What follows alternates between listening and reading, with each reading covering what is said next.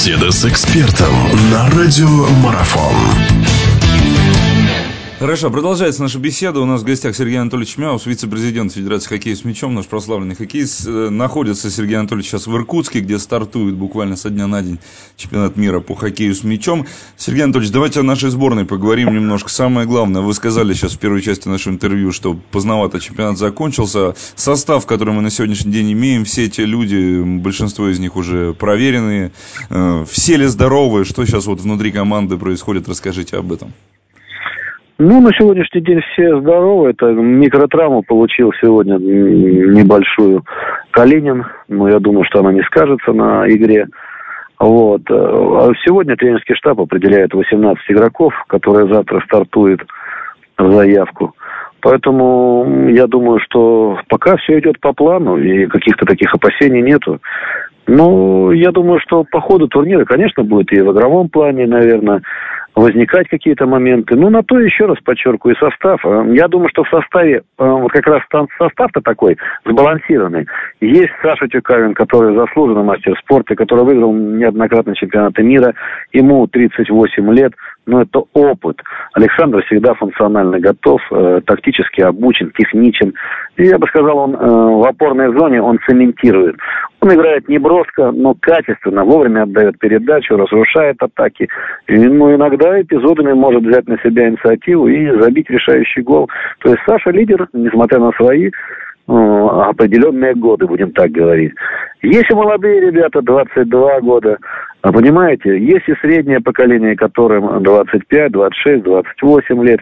То есть весь возрастной спектр присутствует. Это главное. То есть не ушли еще наши ветераны, такие как Иванушкин, такие как Тюкавин, Савельев, да, Ломанов Сергей уже 33 года. Но к ним подходит молодежь, это Джусоев, это Бефус, это Егорычев, которым ребятам 22-23 года, и Шкельдин, Доровских чуть постарше. Поэтому я бы сказал, в этой части, в общем-то, оптимальный состав – и, как говорят, шутят болельщики, пассажиров нету.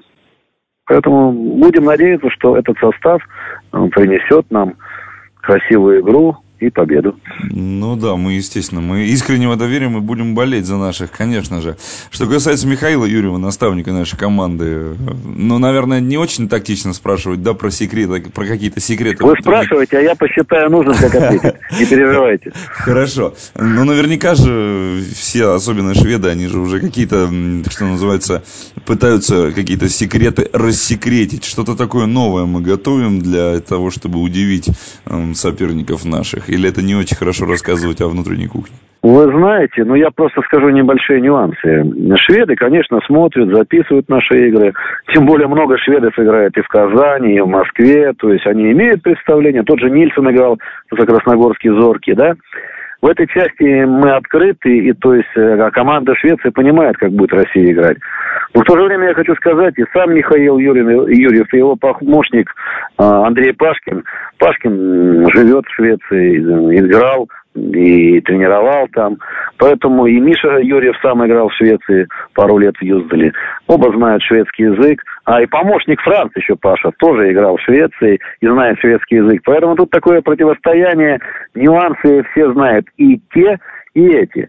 Вот э, это же не главное, понимаете? Можно знать все. Но как ты выстроишь на конкретный матч, на конкретный день игру – тот и победит. Понимаете, это игра характеров, игра интеллекта. И это здорово, что тренерский штаб один знает многое, и второй знает многое. В этой части тут все нормально, я думаю. Наоборот, будет всем интересно, какой же вариант атаки будет выбирать шведы, как они будут играть здесь, на этом чемпионате мира. Либо размеренное катание мяча, где-то задержки атак, либо они все-таки будут проповедовать, игра у них есть резко атакующая, потому что есть у них и Нильсон, есть у них и Берлин, есть у них и Хельмерс, который с правой стороны, с борта такие мощные атаки делает. Наверняка наши все это знают. Но как будет играть наши, тоже будет интересно.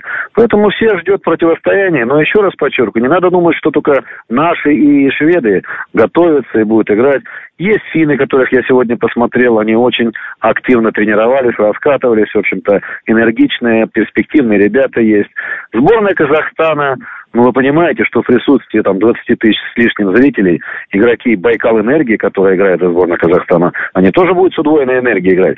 Поэтому я думаю, тут надо просто готовиться к каждому сопернику, настраивать ребят э, в каждой игре добиваться максимального результата, повторюсь, прибавлять к игре, к игре, к игре.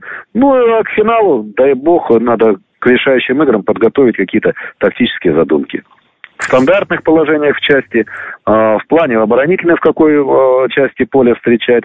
Ну и атакующие действия, они должны быть внезапные и неожиданные. Это я говорю вообще о хоккее в целом. Продолжение беседы через мгновение. Оставайтесь на радиомарафон.